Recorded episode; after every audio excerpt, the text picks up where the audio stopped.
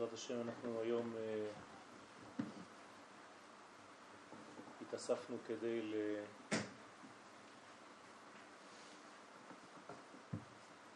להבין קצת יותר בסייעתא דשמיא את הצורך לציין את הימים האלה של ימי בין המצרים שמתחילים בי"ז בתמוז ומסתיימים בתשעה באב, שלושה שבועות של אה, מיצרים כפי שכינו אותם חז"ל. וכנראה שהיסוד לדבריהם הוא בעצם המשבר שתוקף את עם ישראל במשך התקופה הזאת, כן, לכל אורך ההיסטוריה. גם אם הדברים הופיעו בצורתם השלילית, אנחנו כמובן מאמינים ויודעים שהשורש שלהם היה חיובי. רק עצם העובדה שלא יכולנו מכל מיני בחינות להכיל את החיובי הזה, אז אותו חיובי הופיע בצורתו השלילית בעולם. תמיד זה קורה בצורה כזאת, להזכיר את עניין המבול, שהיה בעצם יוזמה אלוהית לתת את התורה לאותו דור, וכשהתורה לא מגיעה בצורתה החיובית, אז היא הופכת להיות אה, מים זדונים. כגודל התוכנית המקורית, כך גודל המשבר כשהתוכנית לא מתבצעת.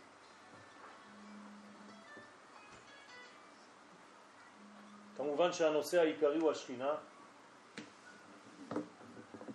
ולא אנחנו. כמובן שהשכינה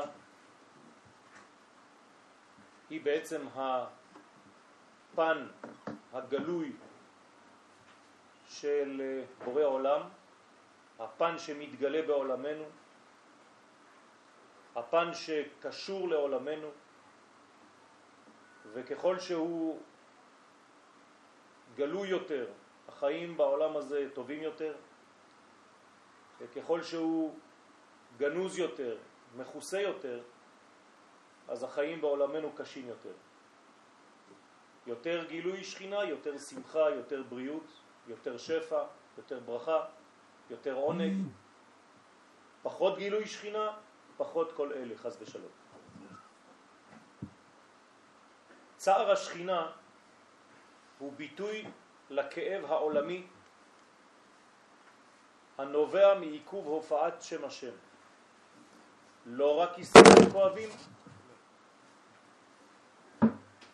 לא רק עם ישראל כואב. העולם כולו כואב בגלל שההופעה לא נעשית, בגלל שהופעת השם מתעכבת מלהופיע. אז יש צער בעצם כפול, גם הצער של השמיים, גם הצער של הארץ. אבל בכל זאת צריך להדגיש שתמיד צער השמיים גדול יותר מצערה של הארץ. צערו של הזכר גדול יותר מצערה של הנקבה, כשהזכר אינו יכול להשפיע, הוא סובל יותר מאשר הנקבה שלא מקבלת. במילים אחרות, קשה יותר למי שתכונתו היסודית להשפיע שלא להשפיע, מאשר להיות בחיסרון של קבלה. הדברים ידועים, אני לא רוצה עכשיו לפתח את הרעיון, אבל הוא ידוע, הכאב יותר גדול לפרה שלא יכולה להניק מאשר לעגל שלא יכול לנוק. ולכן הכאב הזה הוא עולמי, המשבר הזה הוא עולמי, העולם, האנושות כולה נמצאת בייאוש, במערבולת שלא מאפשרת לאנושות לראות את המחר, וכל זה נובע מאותו עיכוב של הופעת שם השם. כתבתי בכוונה הופעת שם השם ולא השם. כי הופעת השם זה דרך שמו. כלומר, מה שאנחנו מכנים בשם שכינה, מלכות וכל השמות הנרדפים לאותו גילוי. ככל שהפנמת העניין גדולה יותר,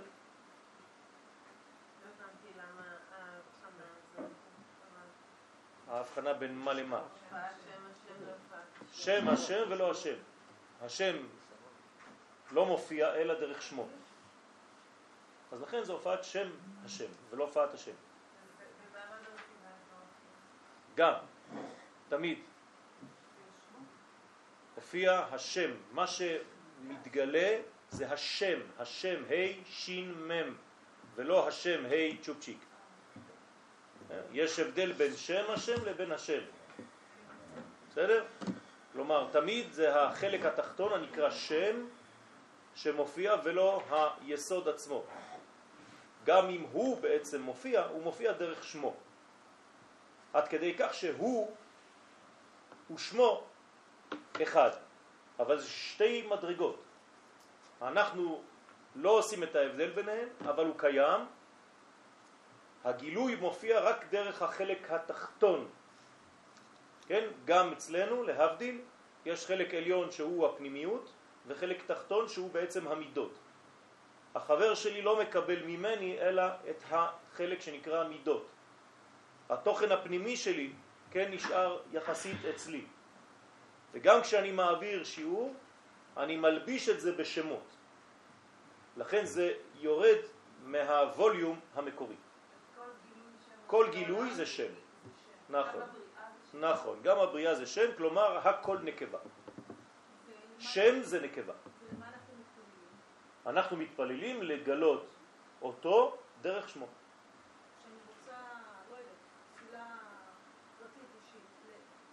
אז תמיד אנחנו מתחילים במלכות. נכון? אנחנו לא מתייחסים ישירות לקדוש ברוך הוא.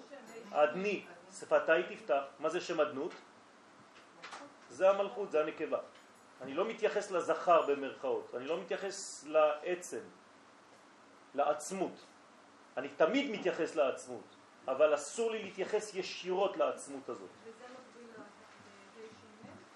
לשין מם, כן, שם. בסדר? שמי, השם שלי יואל, זה הגילוי של מי שאני בפנים. בסדר? לכן אני לא נוהג לקרוא בשמי, כי אני לא צריך. זה רק בשביל האחרים. בסדר? אה, זה תיאורים, כן, של מי שמנהיג. אבל ההנהגה היא תמיד דרך המלכות. זה מה שאנחנו מייסדים בראש השנה. זה בסדר גמור, ככה זה צריך להיות. ככה זה צריך להיות. כלומר האישה היא זו שמגלה את האיש. לענייננו כנסת ישראל היא מגלה את הקדוש ברוך הוא. אנחנו, כן, מהווים את השם שימם שמגלה את העצמות. כלומר, כשמסתכלים על עם ישראל, מסתכלים על שם השם. לכן השם, שימם, צריך להיות יפה, צריך להיות מכובד, צריך להיות מקושט. אישה יפה. למה? אין אישה אלא ליופי. בשביל מה? בגלל שהיא מגלה מדרגה אחרת פנימית. וכיוון שבעולמנו אנחנו מתייחסים לפן החיצוני של המציאות, כשראיתי אותך בפעם הראשונה ראיתי את החיצוניות שלך, ולאט לאט גיליתי את התוכן. אז אנחנו בעולמנו, בעולם חיצוני, קשורים לשם, ברוך שם כבוד מלכותו בעולם ועד. בסדר? עד שלעתיד לבוא, השם יהיה כל כך מגלה בצורה נכונה את העצם, שביום ההוא יהיה הוא אחד ושמו אחד. כן? הכל יהיה באחדות אחת כוללת. לא יראו את ההבדל, לא יהיה פער בין העצמות לבין הגילוי. הם מדרגה עליונה מאוד. תוכו כברו. זה עולם הבא, אני חוזר למונחים, עולם הבא בעולם הזה, כן? צער השכינה, אז אני חוזר, הוא ביטוי לכאב העולמי הנובע מעיכוב הופעת שם השם. ככל שהפנמת העניין גדולה יותר, כלומר ככל שלומדים יותר, ככל שיודעים יותר מה חסר, כלומר ככל שהפער אצלנו בגלל הלימוד, בזכות הלימוד גדול יותר, כך גדל הכאב אצל האדם. בסדר, בסדר. אז אנחנו בעזרת השם לאט לאט מנסים גם כן להביא את זה. בסדר? זאת אומרת שהפנמת הרעיון מכאיבה יותר. מרבה דעת, מרבה מכאוב. זאת אומרת שכשאני לומד יותר על מה אני מפספס בעצם כששם השם לא מופיע בעולם, כואב לי יותר. מי שלא מתעניין בזה ולא יודע ולא לומד, אז לא חסר לו הרבה, כי הוא לא מודע למה שחסר לו בכלל. הוא לא מודע לעולם האידיאלי כפי שצריך להיות באמת. אז הוא חי במה שיש, במצוי. ואנחנו כיהודים אידיאליסטים חיים בעולם של רצוי, ולא רק בעולם של מצוי. כמובן שאנחנו בעולם המצוי, אבל תמיד עם שאיפה לעולם גדול יותר, רחב יותר, משפיע יותר, אלוהי יותר וכו'.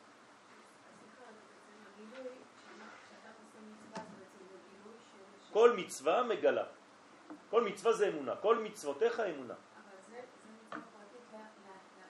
אין דבר כזה מצווה פרטית, המצווה היא כללית, רק שהיא עוברת ברגע שהוא עושה אותה דרך הפריזמה שלו.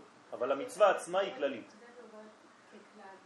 היא לא עוברת ככלל, היא כללית, אבל היא זורמת בפרטיות שלך ברגע שאת מקיימת אותה. כלומר, את מגלה חלק מהמצווה הגדולה הזאת של האומה.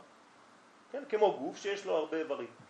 כל איבר מגלה חלק מאותה הרמוניה של המציאות שלי. האוזן עושה את תפקידה בשקט, הפה עושה את התפקיד שלו בשקט, אבל כולם עובדים בשביל המצווה הכללית, שהיא להחיות את מציאותי. בסדר? וכל אחד מהאיברים שלי פועל לצורך הכלל. כלומר אין לו מצווה פרטית, אבל הכלל עובר ברגע הזה דרך הפריזמה שלו המיוחדת. אבל הוא פועל למען הכלל, לא למען עצמו. בסדר? שום אוזן לא פועלת למען עצמה. היא מכבדת את עצמה בתוך האיסוף שלה עם שאר האיברים. ולעולם היא לא נכנסת בתחומו של חברו. בסדר? והיא חיה בזכות הכלל, ולא היא מחיה את הכלל, אלא הכלל מחיה אותה. בסדר? כלומר הנשמה. זה טוב לברר את הדברים, אתם מוזמנים לשאול כל הזמן, כי זה, אני מבין את הקושי, כי זה פשוט שינוי תפיסה גדול מאוד, אבל זה הכרחי. אם לא, אז אני אשאר צולעים בלימוד, חז ושלום, בלימוד התורה. כמה שאלות, אני לא מצליח לנסח. אתה יודע כמה אני עושה מאמץ כדי לנסח את מה שאני אומר? אז אני מבין אותך. אני מבין אותך טוב. כל מילה אני שוקל אותה ישר והפוך עד שהיא יוצאת מהפה. המשנה בתענית, פרק ד' משנה ו' מלמדת. חמישה דברים הראו את אבותינו בי"ז בתמוז. כמובן, המשנה לא אומרת שזה אירע באותה שנה. כלומר, לאורך ההיסטוריה חכמים בחרו מכל מה שקרה, קרו יותר דברים מזה, אבל הם בחרו להדגיש ולהבליט כאן רק חמישה דברים. וצריך להבין מדוע, ותכף נראה מה הם הדברים שחז"ל הדגישו כדי להבין מה קורה ביום הזה. חמישה דברים הראו את אבותינו בי"ז בתמוז. דבר ראשון, נשתברו הלוחות. דבר שני, בוטל התמיד. דבר שלישי, הובקעה העיר. דבר רביעי, שרף אפוסטמוס את התורה. ודבר חמישי ואחרון, אצל חז"ל, לפי הסדר, הוא עמד צלם בהיכל. אז אה, השאלה הנכונה זה בעצם הדרגתי. בגלל שנשתברו הלוחות, אז בוטל התמיד. כשבוטל התמיד, הופקעה העיר, כשהופקעה העיר שרף אפוסטמוס את התורה, ואז היה אפשר להעמיד צלם בהיכל. זאת אומרת, כל דבר גורר אחריו משבר נוסף. עבירה גוררת עבירה. יש כאן הדרגתיות, שרשרת, מסוכנת, וברשותכם אני רוצה לעמוד על כל אחד מאותם חמישה דברים ולהבין איך הדבר הזה נכון לכלל ולפרט, לאומה וליחיד. הצלם בסוף היה ליד שברי הלוחות, כאילו סגירת מעגל, הצלם בהיכל. נכון, נכון. אז אנחנו לאט לאט ננסה להבין את הדברים האלה כדי לקבל כלים בעצמותו של יום הזה, י"ז בתמוז, ולרכוש לעצמנו כלים כדי להבין איך מתמודדים עם אותם אה, משברים, עם אותם ימים, עם אותם מיצרים, כן, ימי בין המצרים. המכנה המשותף לכל אותם אירועים הוא ראשית הסדק. אני מציין ראשית, תדגישו את המילה ראשית. ראשית הסדק בתחומי הקודש השונים. מה זה אומר? שחז"ל כאן בעצם בחרו מכל מכלול הדברים שיכלו וקרו בוודאות לדבר על דברים מאוד מאוד בראשיתיים, ראשוניים, יסודיים, שורשיים, כי הם בעצם אב טיפוס לכל השאר. הם לקחו בעצם רק את הכללים. יש כאן חמישה כללים יסודיים לחיים בריאים של האדם הפרטי ושל האומה. וכשהדברים האלה נשברים, כשיש בהם סדק, כשיש בהם משבר, אז חז ושלום יש סכנה גדולה לכל המערכת. אבל זה לא חייב להיות דומינו כזה של הידרדרות. אה, אם היינו mm. משכילים, היינו עוצרים את זה באמצע בית השושן, אבל משום מה לא עשינו. זה בדיוק העניין שלנו, נכון? כשאתה מידרדר אתה לא חושב. היום אנחנו צמים בגלל שלא עשינו. נכון. כשאתה מידרדר אתה לא חושב, אין לך זמן לחשוב. במשנה זו הצביעו חכמי ישראל על היסוד השורשי של החורבן. אז אנחנו ברשותכם נתחיל אחד אחד. שבירת הלוחות. מה זה שבירת הלוחות? לפני שאתם מסתכלים בטקסט. אני מבקש לעבוד איתכם ביחד. רגל. מה זה שבירת הלוחות? למה קרה המקרה הזה? למה משה שבר את הלוחות? למה נשברו הלוחות? קודם כל צריך לומר את הפן החיובי, כי יש לוחות. יש לוחות, קודם כל. כלומר, ביום הזה מתוכנן חגיגה גדולה, שמחה גדולה, חיבור בין השמיים לבין הארץ. בפעם הראשונה בהיסטוריה הקדוש ברוך הוא יורד עם חומר לעולם הזה. איזה יופי. יש יום יותר גדול מי"ז בתמוז? אין. אם זה מתפקשש, מה קורה?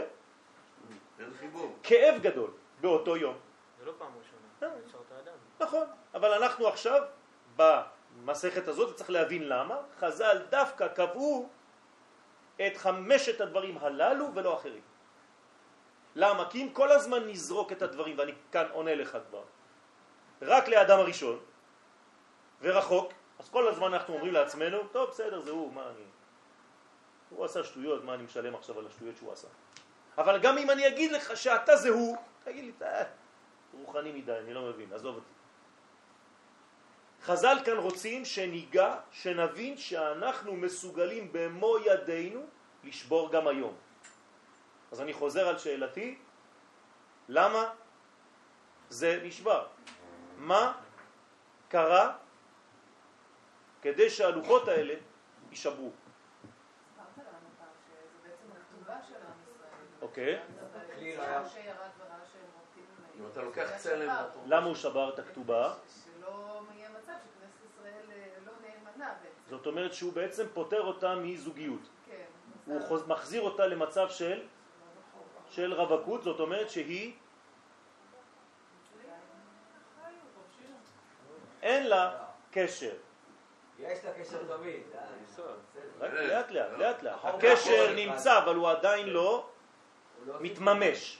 זאת אומרת שמשה רבנו עושה אקט כדי להוציא את עם ישראל מסכנה של זנות אחרי שכבר קיבלנו את הכתובה. אז הוא אומר, כאילו עוד לא קיבלתם את הכתובה, אז הלכתם עם מישהו אחר לצורך העניין, אבל עוד לא. כן, אבל עוד לא קיבלתם, אז לכן אתם לא- פטורים בעצם. אתם עדיין במצב בין, ביניים כזה. אני משאיר אתכם נקיים. דבר אחד, יפה. מה עוד? אמרתי העגל. העגל זה תוצאה. מה זה התוצאה? מה, זה- למה עושים עגל? אלה אלוקיך ישראל. למה? כלומר, עגל במקום מה? במקום. במקום הלוחות, נכון? כן. למה? חוסר אמונה שירד באמת משהו. מה זאת אומרת חוסר אמונה? להפך, החיכוך פחד שירד משהו. פחד מלקבל אחריות. כלומר, אם הקדוש ברוך הוא יורד כשהוא חקוק על הלוחות, בסדר? מה זה אומר? שבעצם החומר של העולם שלנו מתמלא באלוהות, ואז זה כבר דורש חיים ברמה אחרת מכל אחד ואחד מאיתנו. כן? איך קוראים למדרגה שיורדת מהשמיים? יושר, אתם זוכרים? כדי להשאיר את היושר למעלה, מה מפתחים כאן למטה? עיגולים. בסדר? זה העגל. זאת אומרת, העיגולים שפיתחנו למטה, כלומר, מה זה עיגולים? בוא נגיד את זה בצורה פשוטה כדי שכל אחד יבין. הטבע. הטבע שלנו הוא עגול. למה קוראים לטבע טבע? מלשון טבעת. כלומר, העולם שלנו הוא טבעת אחת גדולה. לכן אנחנו מעדיפים לחיות בעולם טבעתי, כלומר בעולם עיגולי. מהו עגול במערכת של העולם שלנו? הכל, הכל, כל הכדורים, כל הפלנטות, כן? תסתכלו ברמב"ם, בספר המדע, כל הגלגלים, הכל עגול. אין דבר ישר בעולמנו, וגם הזמן הוא עגול, כן? מעגל הזמן. הכל עגול בעולם שלנו. אין צורות ישרות בעולמנו, לא קיים דבר כזה, אפילו מבחינה מדעית מתמטית, אין. איפה היושר היחידי שיכול להתממש כן בעולמנו? זה קודשא בריחו. דרך הזיכרון של אותו יושר שנקראים ישראל. ישראל ישר, ישר אל. כלומר, אנחנו שמרנו, אפילו בשמנו, את היושר שנשאר מהיושר. אבל אנחנו חייבים להיות מעבירים את היושר. למה קוראים לנו ישר אל? כי רק אנחנו מסוגלים להעביר את היושר הזה לתוך עולם שכולו עיגולים. אני חוזר בצורה פשוטה. כל אומות העולם וכל היקום כולו הוא עגול. זיכרון אחד נשאר מהיושר האלוהי שלפני בריאת העולם, וזה ישראל. ואנחנו אמורים להביא את היושר הזה אל תוך עולם העיגולים כדי לחבר יושר ועיגולים. כי יושר ועיגולים זאת הברכה לעולם, זה כמו נשמה וגוף. הנשמה שלי היא יושר או עיגולים? יושר. הגוף שלי עיגולים. ככה זה עובד. בסדר? מי מאפשר להכניס את הנשמה לתוך הגוף? עם ישראל. בסדר? יפה. כשעם ישראל מסרב במרכאות, או הוא או הערב רב, ולא חשוב, כי הרי כולם משתתפים שם וכולם בוכים וכולם לא מקבלים בסופו של דבר. מה קורה? היושר לא יכול להיכנס אל תוך העיגולים. אבל בכל זאת הוא נשבר בתוך עולם העיגולים. נכון? כי משה שובר את הלוחות בעולם הזה. הוא לא משאיר אותם למעלה, בכוונה תחילה. יפה. יש נוכחות אפילו שהיא דרך משבר, ותכף אנחנו מתקדמים. זאת אומרת שכל נוכחות אלוהית מאותו רגע בהיסטוריה חייבת לעבור דרך משבר. הנה. אתם רואים איך מסכמים לאט לאט ככה בונים. זאת אומרת, כל פעם שהקדוש ברוך הוא יורד בכלל או בפרט אל עולמנו, זה יורד דרך שבירה של המנגנון הזה שיורד ולא יורד בצורה חלקה, הוא חייב להישבר, כי בפעם הראשונה שזה קרה, זה קרה דרך משבר. תמיד. נכון. בסדר, אני לא נכנס עכשיו למושגים הקבליים, אבל תמיד זה חוזר. לא.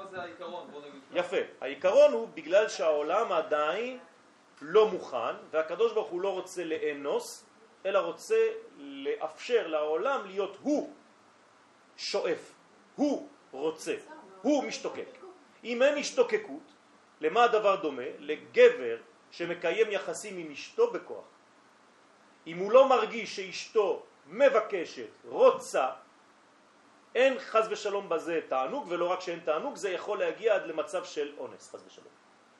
וזה אסור.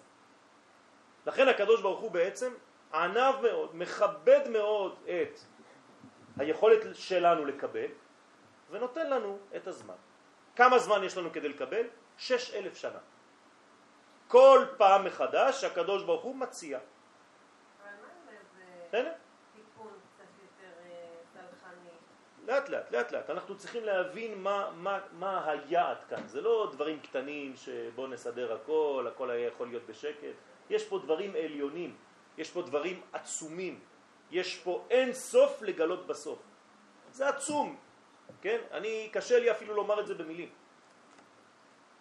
בואו נמשיך. אתם רואים שאנחנו מגיעים לתובנות? זאת אומרת, מאותו רגע קרה בעצם, זה בניין אב, זה נקרא בקבלה, או בהלכה בכלל, קבענו בניין אב. מה זה בניין אב? אב טיפוס, כאילו מדרגה שתמיד אותו דבר. אתם רואים הכל... אה, מה? נכון. פחדנו לקבל את המימד האמיתי שלנו. כן, כמה זמן לוקח לנו, לכל אחד ואחד מאיתנו, כדי להיות הוא בחייו? הרבה שנים, נכון? אם בכלל. רבי יצחק, בגיל שלכם אתם מרגישים שאתם קצת יותר קרובים לעצמכם ממה שהייתם בגיל 18, נכון? יפה. כל אחד מנסה להתקרב לעצמו כל החיים. זה לא פשוט, כן. ניסינו להבין מה בעצם נשבר. העיגול נשבר? היושר. העיגול לא נשבר, היושר פשוט לא נכנס לעיגול. זה נקרא משבר. אל תסתכלו על השברים. בסדר? המשבר נוצר מחוסר החיבור ביניהם. זהו. יפה, מחוסר החיבור הזה. כלומר, כן, גבר ואישה שלא רוצים להיות ביחד, כן, הם שברו. כן, אומרים, זה, זה ביטוי הם שברו. כן, אז ב, ב, בשפות אחרות כתוב, אומרים, הם שברו. הם שברו את הקשר ביניהם. משהו נשבר. זאת אומרת, שבר זה לא רק שבר, כן? אם אני חולם חלום, איך קוראים לפתרון של החלום? שבר. כן? שבר החלום, זאת אומרת פירושו של החלום. אוכל זה לא משנה. נכון? אוכל, משביר. המשביר לצרכן. מה אתם חושבים ששוברים לכם על הראש דברים? כן? משבר זה דבר שבא וחותך לך לפי היכולת שלך לקבל. כלומר, גם המשבר הזה, אנחנו עכשיו מתקדמים עוד קומה, הוא בעצם חיתוך היושר לחתיכות קטנות כדי לאפשר לתינוק שלא מוכן לקבל את הסטייק הגדול, לאכול אותו בעיסה קטנה. האם זה מובן? כלומר, בכל זאת קיבלנו את היושר רק בצורה של מינון מאוד מאוד מאוד מאוד קטן, יפה מאוד, בפינצטות קטנות. אז זה לא רע, זה בעצם ככה זה צריך. יפה מאוד, יפה מאוד, יפה מאוד, אפשר מצוין. להגיד שהמשבר זה שייך לעולם החסדים. יפה מאוד. הנה, זה כל השיעור, אתם כבר גמרתם, אנחנו יכולים לגמור את השיעור וללכת רבי חנניה בן הקשיא אומר, לפי... לפי- אבל אני, אני רוצה לשתף אתכם, ואתם רואים שאתם לאט לאט, אתם רואים, אתם בונים את השיעור.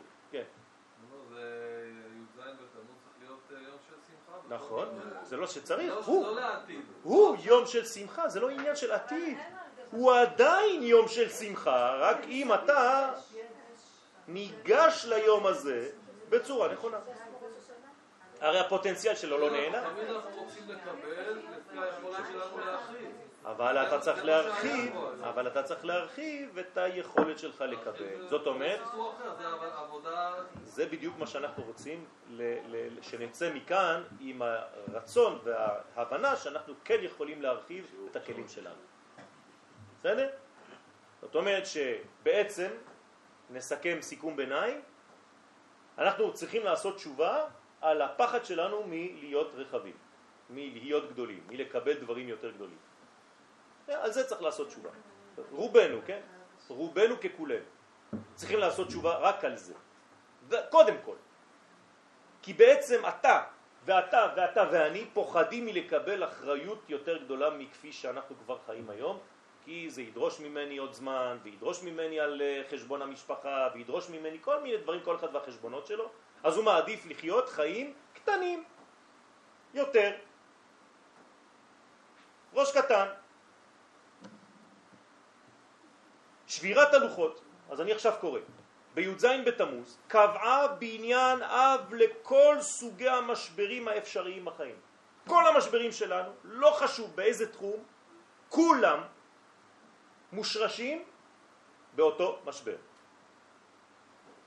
לוחות האבן היו כתובים באצבע אלוהים ומעשה אלוהים המה. זאת אומרת, יש כאן בעצם אלוהות, אידיאל שיורד לעולם הזה. פעם ראשונה שיורד מהשמיים, ומה זה יורד?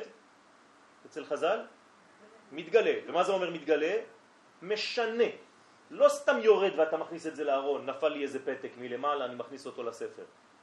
לא, הירידה האלוהית כמוה כשינוי כל המערכת כשהיא פוגש, פוגעת בה. הבנתם את העניין פה? כלומר, ירידת השם, גם אם זה נופל ונשבר ויורד בשברים, ברגע שזה נגע באוויר האטמוספירה של העולם שלנו, אני אתבטא בצורה פשוטה, זה משנה את כל המציאות של העולם שלנו. זהו, נגמר. מאותו יום העולם שלנו צבוע בצבע אחר, נגמר. בדיוק. כן. כשרבי עקיבא פגש את רבי מאיר, אז הוא אמר לו, מה מעשיך? אז הוא אמר לו, אני סופר סתם. אז הוא אמר לו שלא תחסיר מילה אחת ולא תוסיף מילה אחת, כי אם תוסיף או תחסיר מילה אחת, אז העולם יחרב. כן, נכון. ככה הוא אמר לו. נכון, נכון. זאת אומרת שהירידה האלוהית לעולמנו משנה את הכל. כולם בחוכמה עשית. כלומר, החוכמה האלוהית היא פועלת. היא פועלת בנו. למה אני אומר לכם כל פעם בשיעורים, וזה נובע מאותו שורש, שמי שלא מרגיש שהוא מתקדם בחיים שלו אחרי השיעורים, שלא יחזור. לא בגלל שחז ושלום זה מין אה, עונש, כי פשוט זה לא מתאים לו. שימצא שיעור שכשהוא יוצא מהשיעור הוא יחיה יותר וישנה משהו בחיים שלו. זאת הבקשה באמת. ובכל זאת נשברו. עכשיו אני מוסיף עכשיו שכבה מאוד מסוכנת. מה זה ובכל זאת נשברו? למרות ש... יפה מאוד. יפה מאוד. למרות שזה אלוהי, הלוחות אלוהים והמכתב מכתב אלוהים חרוט על הלוחות, יכול להיות דבר כזה שיש משבר באלוהות? אלא אם כן, המשבר הזה בא לחנך אותנו, כאילו האבא אומר לילד, אתה רואה, גם אני נפלתי. יישר כוחך, הוא אמר. זה יותר מיישר כוחך, תראה בני היקר, המשבר הוא נורמלי בעולם הזה. גם אני, כשיורד לעולם הזה הקדוש ברוך הוא, משהו בי נשבר. כשאני מקבל זוגות לטיפול, אני קודם כל אומר להם, זה נורמלי, אתם שונים. הקדוש ברוך הוא ברא את הטוב ואת הרע, יש גם חוסר טוב בעולם הזה, קח את זה בחשבון, זה לא סוף העולם. והאנשים הסובלים ביותר זה אנשים שלא רוצים לתפוס את זה, הם חושבים שהכל טוב, אז ברגע שאתה לא בהכל טוב, אז הכל לא טוב. אין דבר כזה רבותיי, תירגעו. כן, אבל יש פה חינוך, יש פה חינוך, יש פה חינוך. זעזוע שכזה מוליד בהכרח ספקות באמונה. הוא מחייב התמודדות רצינית. כלומר, מה קורה לי עכשיו? וואי, גם הקדוש ברוך הוא נשבר. אז מה, אז כל העולם הזה נשבר. החלל הפנוי שנוצר עקב המשבר מחליש את האמונה אצל האדם, והנה, והגרוע מכל הוא המסקנה שכל המשברים שהוא עובר בחייו הם חסרי משמעות. זה בדיוק העניין. כלומר, אם אתם מבינים, וכל עוד אתם מבינים, שכל משבר שהיה לכם בחיים הייתה לו משמעות עמוקה שאומנם לא הבנתם, אבל היא הייתה, זה בסדר גמור. אז המשבר הוא עדיין אופטימי, אז המשבר עדיין בונה, אז המשבר עדיין הולך לכיוון של חיים. אבל אם אתה חושב שכל מה שקורה זה בעצם תוצר של חוסר סדר בעולם הזה ושום דבר לא קשור לשום דבר והחלקת על קליפת בננה ונפלת ונגמר הסיפור, אל תבלבל את המוח.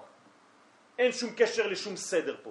אדם שמרגיש מסקנה כזאת בחייו, הוא צריך טיפול מיידי באמונה. רואה בוודאי, בוודאי, אבל הריק הזה נראה שהוא לא, הוא לא ריק. כאן באה התורה, אז הנה, מיד התורה באה לתקן את המצב הזה. באה התורה לחדש שהמשברים הם חלק מתיקון הבריאה, ככה הקדוש ברוך הוא ברא. למי יש פסוק לתת לי על זה? שהקדוש ברוך הוא ברא גם כן את החלק הזה, כן?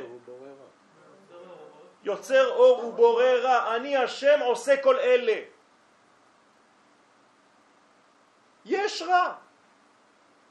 כשמשתדלים להבין, עכשיו מה אתה צריך לעשות? המשבר ישנו, המשבר מופיע, ואתה נכנס לתוך הבנת המשבר, כן? כשאתה יושב על המשבר, בוא נגיד כך. מה זה לשבת על המשבר? ללדת. כלומר להתכונן ללידה. אז גם אתה, במרכאות, כל פעם שיש משבר כזה, כמובן שאנחנו לא הולכים לחפש את המשברים, אבל כשהם מופיעים, מה צריך לעשות? לשבת עליו. מה זה לשבת עליו?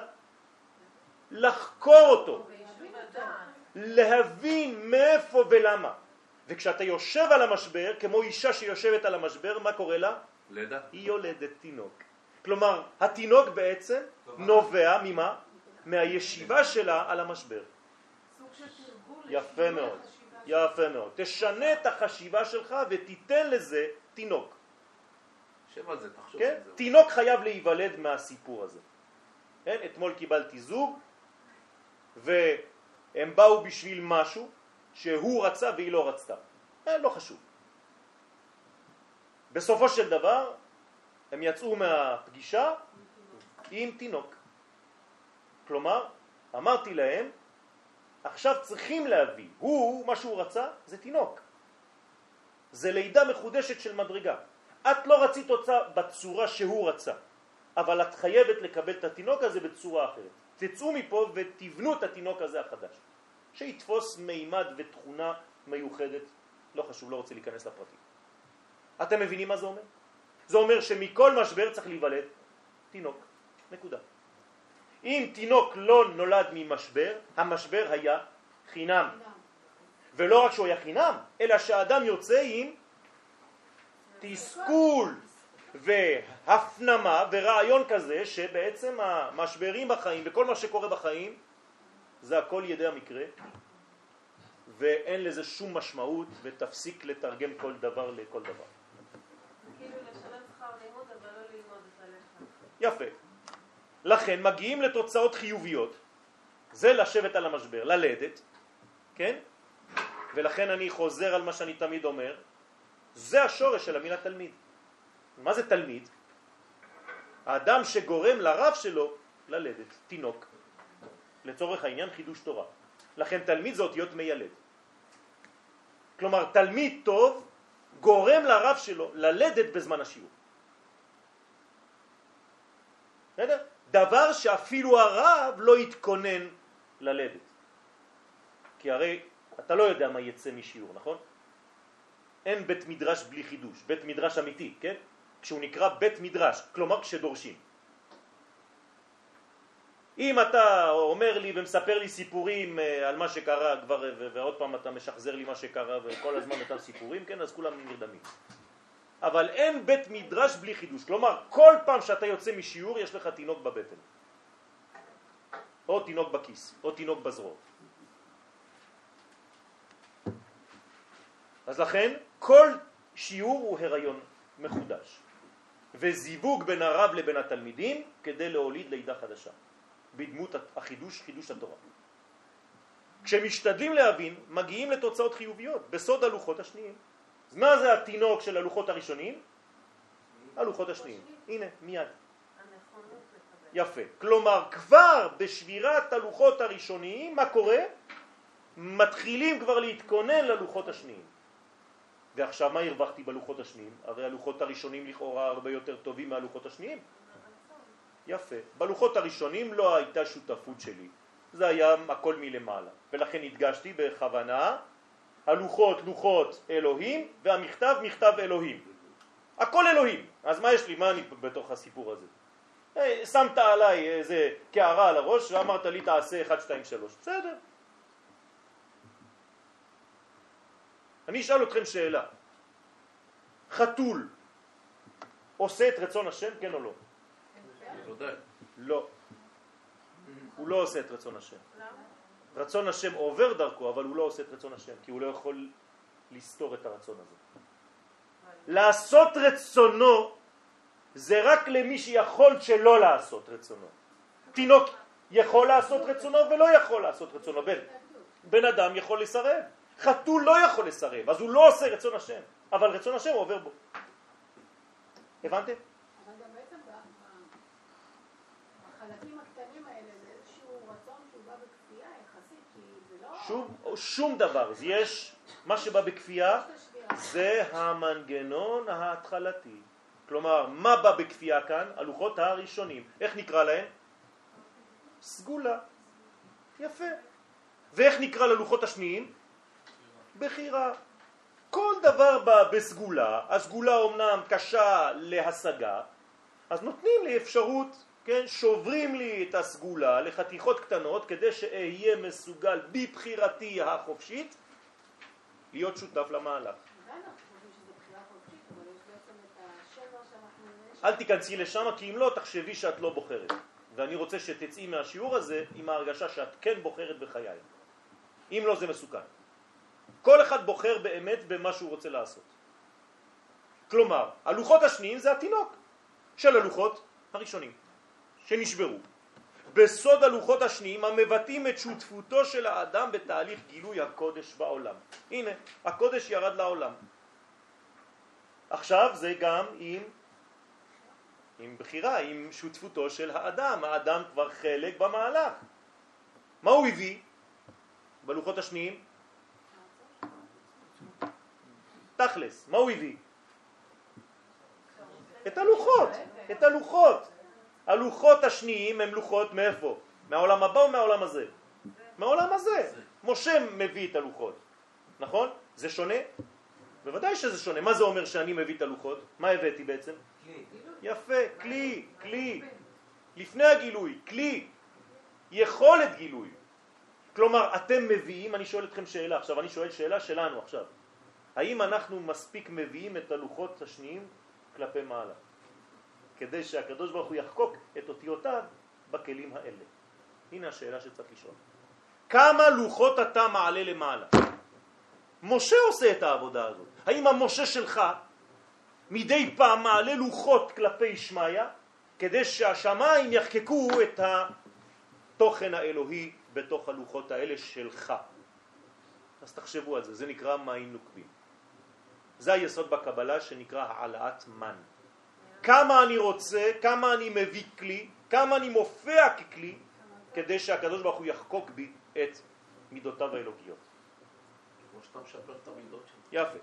אז אני רק רוצה להמחיש לכם כל פעם מחדש, ותסלחו לי אם זה קצת כבד לפעמים, כמה התורה מדברת על כל אחד מאיתנו. תפסיקו להסתכל על זה כסיפור ישן. זה עכשיו.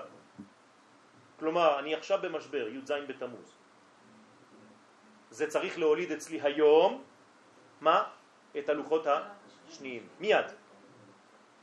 מתי הלוחות השניים מופיעים? לא, לא בתשעה באב, ביום הכיפורים. בסדר? ביום הכיפורים אנחנו מקבלים את הלוחות השניים. זאת אומרת ש...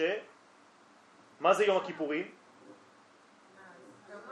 יום של חיבור של השמיים והארץ. איך קוראים ליום הכיפורים במשנה? יום יום חתונתו, יום שמחת ליבו של הקדוש ברוך הוא. איך אתם נכנסים ליום הכיפורים? תגידו את האמת. כמו אבלים, נכון? אללה יסתר. אתם מבינים? אתם מבינים שזה יום שמחת ליבו? מידת הדין, הנה מה שאמרת, מלאה ברחמים גנוזים. אז למה אנחנו, אה, יפה, יפה, כי זה הנפש. ועיניתם את הנפש, לא את הרוח, לא את הנשמה, לא את החיה ולא את היחידה. הנפש זה אל תאכל, בוא, בוא נתעסק בדברים יותר פנימיים. זהו. גם היום, למה את לא אוכלת? יש צורך להתענות. כי בינתיים אנחנו לא יכולים בלי. כלומר, אני לא יכול להגיע למדרגה אם אני לא פנוי. אז אני מתנתק מכל מה שבעצם מסנדל אותי. כן? נעינת הסנדל. מידת הדין מלאה ברחמים, גנוזים. זה רחמים גדולים. ועל זה אמרו חז"ל בברכות נ"ד, שיש לברך על הרעה כמו שמברכים על הטובה. עכשיו אתם מברכים מה זה אומר, אתם מבינים מה זה אומר. זאת אומרת, גם מה שנראה לי כדבר לא טוב לכאורה, אני יודע שגנוז בו דבר טוב, אבל אני צריך גישה שונה לדבר הזה. לפי הגישה שלי, אוכל להוציא את הילד הגנוז. קילפתי תפוז, מצאתי לי בפנים ילד ישן. בסדר? זה מה שצריך לעשות. בכל מדרגה יש ילד שמחכה לך בפנים. קח את הילד, קח את הלידה, קח את הרווח שהרווחת מאותו משבר. היית חולה, יצאת מהמחלה, מה הרווחת? איפה הילד של אותה מחלה?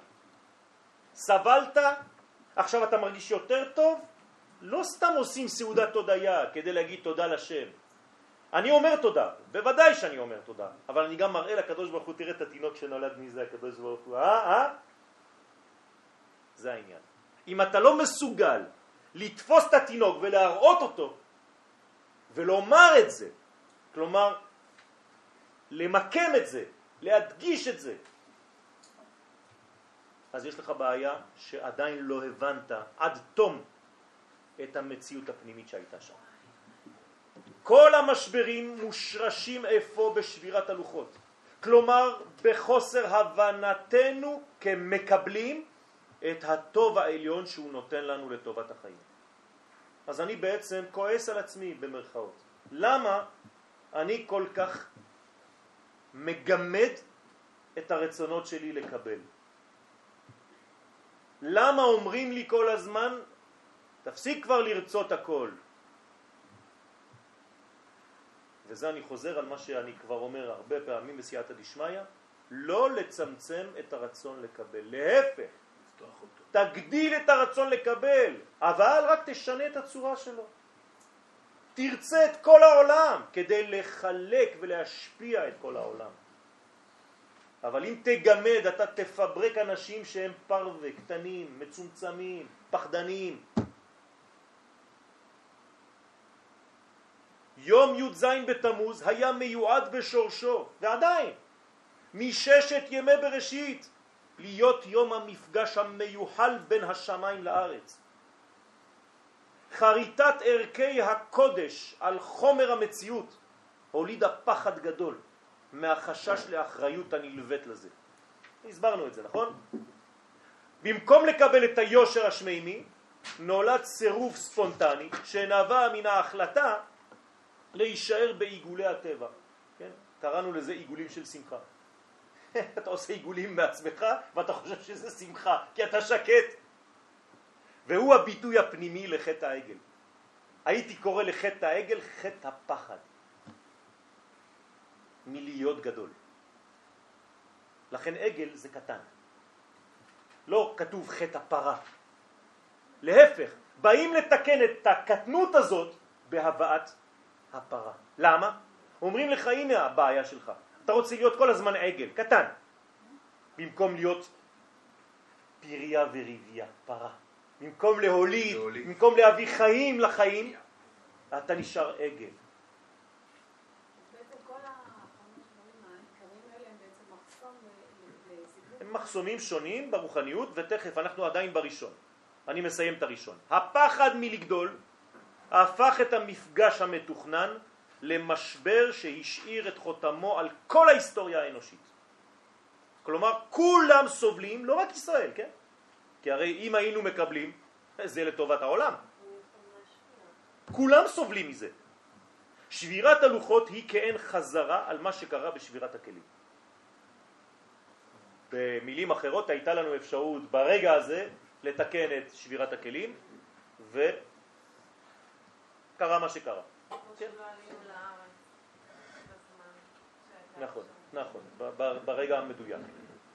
גם מים, כשאתה שופר אותם בכוס, הם בעצם מתגלים בגודל של כוס. נכון. אז יכול להיות שהפחד מלגדול הזה שאתה מדבר עליו, הוא נובע מזה שאנחנו לא באמת מודעים לכמה גדולה הכוס. נכון, לא מודעים באמת נכון. לגודל של השם. נכון, נכון. נכון. לא, לא, לא, לא, לא, לא. לא, לא לגודל של השם, לגודל שלנו. אוקיי. לגודל שלנו. ליד איפה אנחנו בעצם יכולים יפה. להתרחב? יפה. לכן היחיד של מים זה מה? כמו בערבית, למה. כלומר, כל עוד ואתה לא מה, אתה לא יכול להיות מים. זה חוסר לימוד בגודל שלנו. ולכן אני תמיד אומר בשיעורים, צריך ללמוד מי אנחנו. בצורה לאומית קודם כל, מי הקדוש ברוך הוא ברא, איזו תכונה הוא ברא לנו כנשמת האומה של ישראל, ואחרי זה מי אני כפרט של האומה הגדולה הזאת. זה לא גאווה. גאווה זה כשאני חושב שהדברים באים ממני. זהו. גאווה זה לא זה בכלל. אבל גם זה אנשים מתבלבלים הרבה, ואת צודקת לשאול את השאלה. גאווה זה לא זה בכלל. אני יכול לרצות את העולם כולו, ושיהיה לי את העולם כולו, אבל אני אומר כל הזמן, הכל מאת השם. זה לא גאווה בכלל. דבר שני שקרה שם, ביטול התמיד. עזבו את הטקסט. מה זה ביטול התמיד? קורבן.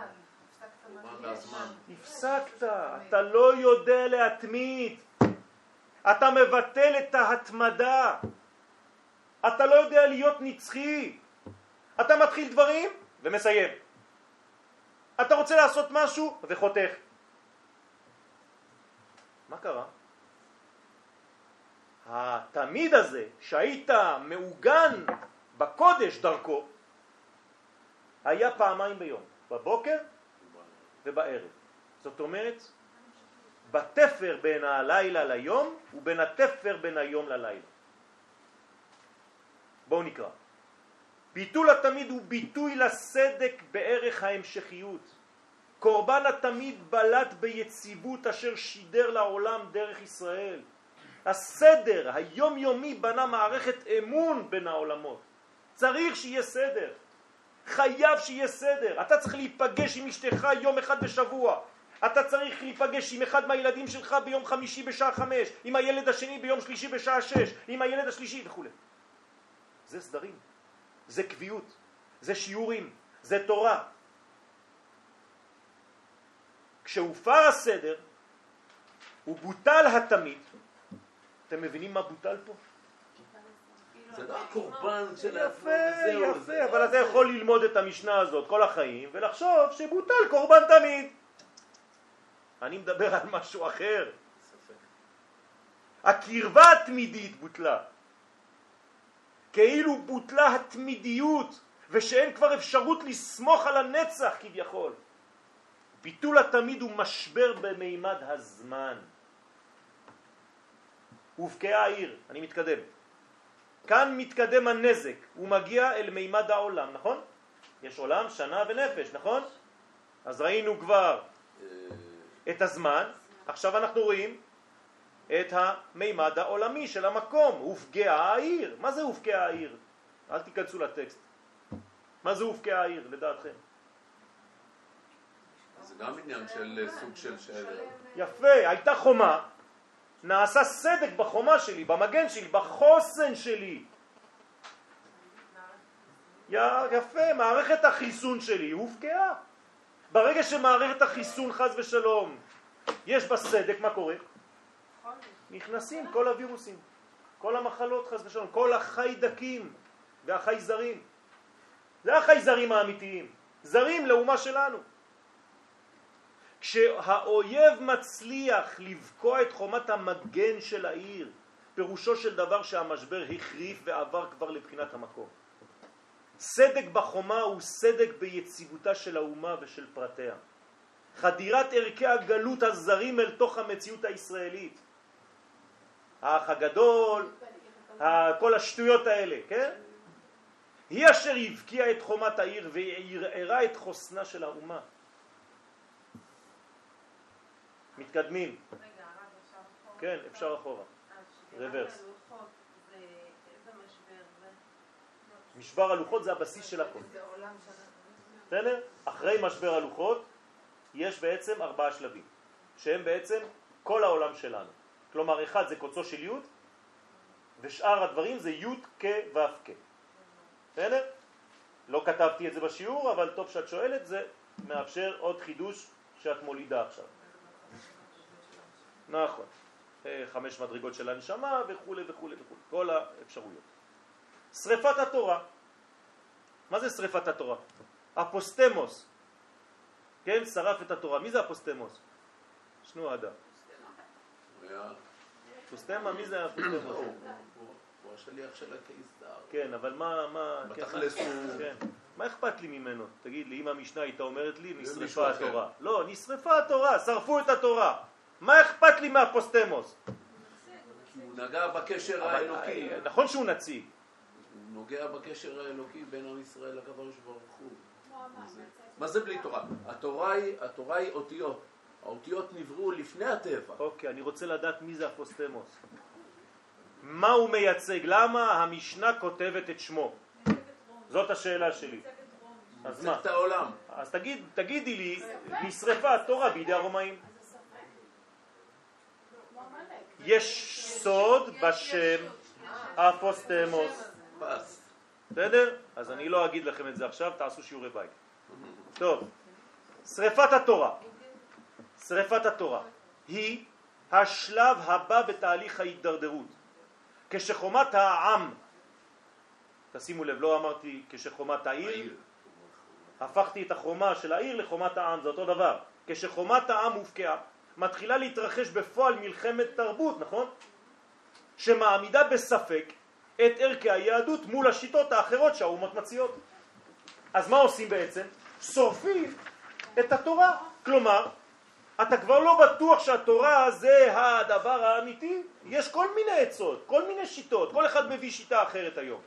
כמה שיטות של רפואה יש היום? כמה שיש אנשים. כל אחד יש לו שיטה שלו.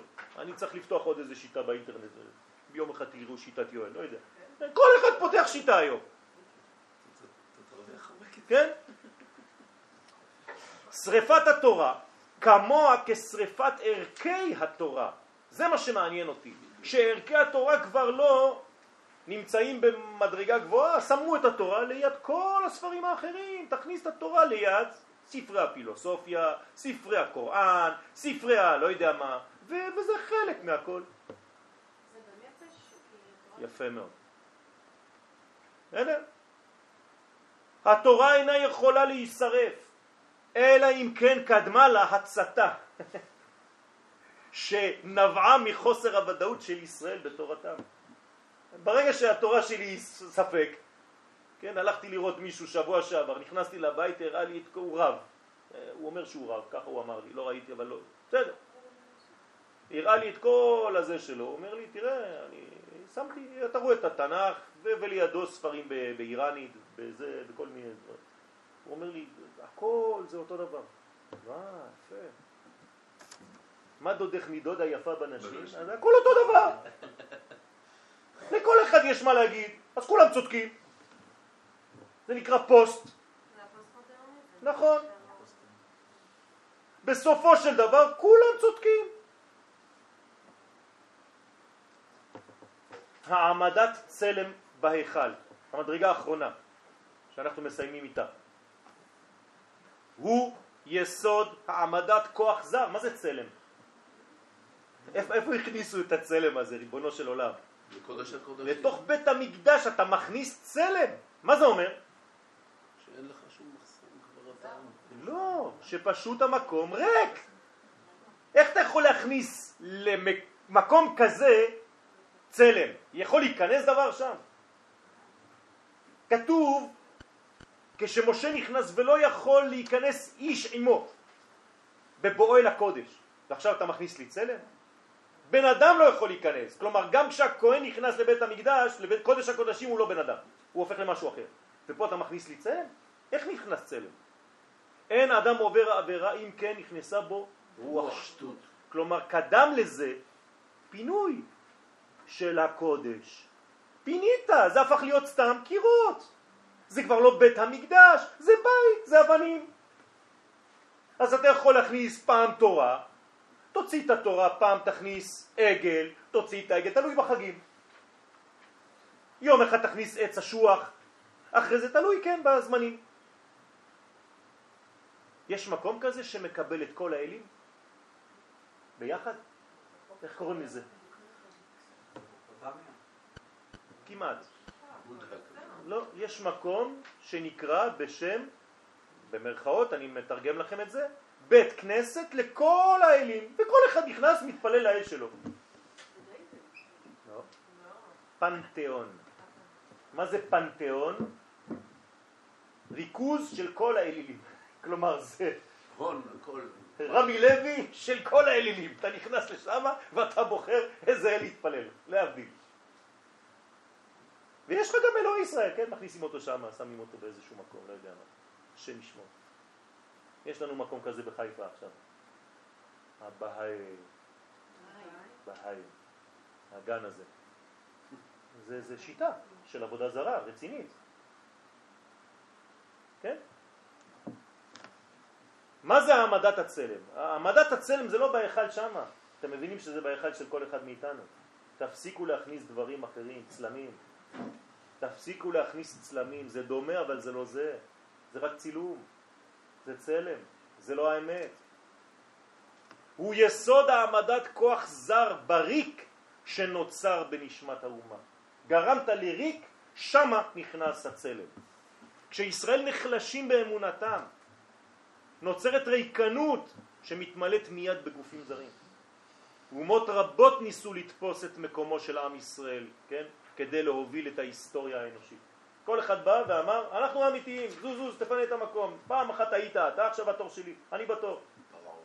כן, כל אחד לפי הזמן שלו. ועכשיו לסיום. המשברים הם פרקי זמן עבורנו. מה זה פרקי זמן? זמנים שאנחנו צריכים לשבת. כל פעם שמופיע משבר צריך לשבת, לנוח, לעצור ולבחון את המשבר. לקחת פסק זמן. הם, אותם משברים, מאפשרים לנו לעשות חשבון נפש מעמיק עד שהרצון לעשות את רצון השם יתעורר בנו מחדש בתשוקה גדולה ובגעגועים. כלומר, אל תחזור לדתיות שלך. תעורר בעצמך את התשוקה להתפלל, את התשוקה ללמוד, את התשוקה להיות קרוב לקדוש ברוך הוא. לא מעניין אותי שאתה אומר מילים. מי מקשיב באמת לשמע ישראל השם אלוהינו השם אחד? אתם מקשיבים? תגידו את האמת. כל פעם שאתם אומרים שמע ישראל אתם באמת מקשיבים למילים שאתם אומרים? שאנחנו אומרים? ואני איתכם? אתה יודע מה זה שמע ישראל? אתה מסוגל לשמוע לאחיך? רק בתנאי זה השם אלוהינו השם אחד. אה, שמע ישראל. מוזיקה כן, כולם יודעים לשיר. מוזיקה חבל על הזמן. פיוט חבל על הזמן. אבל מאיפה הנשמה? מה אמרת בפנים? כדי לומר שמע ישראל באמת צריך רבע שעה לפחות. להתגעגע לקודש, לא להיות מכני, לא להפוך למכונות. פסקי הזמן מאפשרים להרים את הראייה שלנו לפסגות האידיאלים האלוהיים. כשנלכד ארון האלוהים, דוגמה היסטורית, בימי שמואל הנביא, אחרי שהוא שב למחנה ישראל, הוא לא הוכנס תכף ומיד אל בית המקדש. כמה זמן לקח? עשרים שנה. היו יכולים להחזיר אותו, הנה, החזרנו אותו, ניצחנו, תכניס אותו למקום. לא. עשרים שנה של פסק זמן היו נחוצים כדי להפנים את מה שגרם ללכידתו. אתם מבינים מה זה אומר? אתה נפלת, כן? רכב התקלקל, אתה מכניס אותו למוסך, פה, פה, פום, פום, פים, טם, טם, מחזירים לך את הרכב, זהו, ברוך השם. כמה שילמת? לא שילמתי, אני מסודר, יש לי ביטוח טוב. אתה לא שואל מה, מי, מו, איך, מה קרה שם. לא, נכנס, יצא, זהו. כאב לך הראש, לקחת כדור, עכשיו אתה מרגיש טוב, נגמר, מה אתה רוצה ממני? לא הבנת כלום. עשרים שנה, ארון השם, לא איזה... ארון השם, עשרים שנה, מה קרה לנו? למה הגענו למצב שהוא נלכד? לא יכול להיות דבר כזה. בואו נעשה חשבון נפש. עשרים שנה של חשבון נפש, אחרי זה מחזירים אותו למקום. כלומר, אל תחזיר, אל תתלהט להחזיר מהר את הדברים למקומם. תחשוב מה קרה באמצע. להחזיר למקום ולעשות כאילו הכל היה בסדר, בסדר, כן? זה לא ככה. זה לטאטא מתחת לשטיח. כשיש לך קריזה, כשיש לך משבר בזוגיות, כשיש לך משהו, תשב על זה. תחשוב על זה, תבנה את זה. אל תחזור למסלול כאילו לא קרה, זהו, בוזבוז, נגמר הסיפור. חכמי ישראל הקבילו את חודשי תמוז ואב לעיניים בגוף האדם, נכון? תראה עינים. הראייה או הגישה שלנו לכל עניין בחיים, כי זה בעצם מדובר על זה, זה ראייה, זה איך לגשת לכל עניין, היא אשר קובעת את ערך הדברים. כלומר, הדברים אין להם ערך מעצמם, יש להם את הערך שאני נותן להם לפי הראייה שלי. המרגלים תרו את הארץ בחודשי תמוז ואב, נכון? עד תשעה באב. הם יצאו בסוף חודש סיוון, אה, אה, כן, סיוון, כל חודש תמוז הם היו מרגלים. כלומר, אני עכשיו מדבר איתכם, המרגלים תרים את הארץ. כי מי זה המרגלים? רק שלא יהיה אנחנו, השם ישמור, כן? כלומר, כל החודש הזה, מה אנחנו עושים? תשימו לב עכשיו, אני אומר לכם את זה 15 ימים, 17 ימים אחרי ראש חודש, אבל מה עשיתם במשך 17 יום, אם לא שמתם לב? תרתם את הארץ גם אתם. כלומר, אמרתם דברים על הממשלה, זרקתם כל מיני קללות על כל מיני אנשים. חס ושלום. צריך להיזהר. אני אומר את זה בגדול כדי להמחיש לנו מה אנחנו, לאן אנחנו נופלים. צריכים להיזהר מה אנחנו אומרים, וזה הזמן. אולי צריך לשאול אם הם היו באים עכשיו, מה הם היו אומרים. עכשיו, מה הם היו אומרים. זה אנחנו, זה אנחנו העכשיו שלהם. אנחנו העכשיו שלהם. כן? המרגלים תרו את הארץ בחודשי תמוז וראו אותה בעין רעה. זאת המציאות האמיתית של עין רעה. אומרים יש לו עין הרע. מה זה עין הרע? הוא רואה הכל רע. אין לו דבר חיובי, כל מה שהוא רואה, רק יש לו דברים להגיד רע על הדבר הזה. כן, אבל... תשמעי, אני לא מקבל את זה, כן, תמיד יש לו איזה מיני הרע, הוא חושב את עצמו חכם. תמיד עין הרע. התיקון שלנו ברור, הוא פשוט מאוד, אבל הוא קשה. עלינו לחדש את צורת ראייתנו בעין טובה, ולראות איך הגאולה מתקר... מתרקמת ומתקדמת לנגד עינינו היום. אז אם קצת הרווחנו מפסק הזמן הזה של שעה ועשר דקות לטובת העין המחודשת שלנו, בעזרת השם אולי גם נגיע לשלב שנוריד את המשקפיים אפילו ונראה את המציאות בעין טובה. אמן כן יהיה. רבי חנניה בן הקשיא אומר רצה הקדוש ברוך הוא לזכות את ישראל, לפיכך ירבה להם דרור מצוות שנאמר אדוני יחפץ למען צדקו יגדיל תורה ויאדיר. יגדל ויתקדש שמך עלמא דברך ירותך וימליך מלכותך ויצמח פורקנך ויקרב בשיחך וחייכות ולוחמות לעמוד את ישראל ועד עליו זמן קריב ומועמד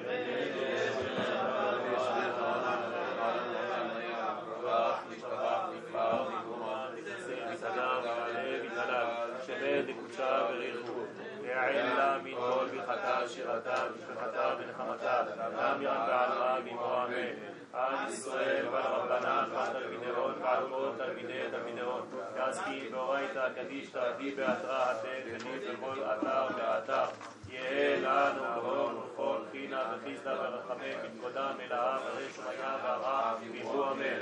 יהא שלמה רבה מי שהיה חיים וצבא וישועה ונחמה שזבה ורפואה וגאולה וסליחה וכפרה ורווח והצלה. לנו פעמו ישראל ואימו אמן. עושה שלום ממרומה וברחמה ויעשה שלום עלינו ועל כל עמו ישראל ואימו אמן. תודה רבה שבאתם.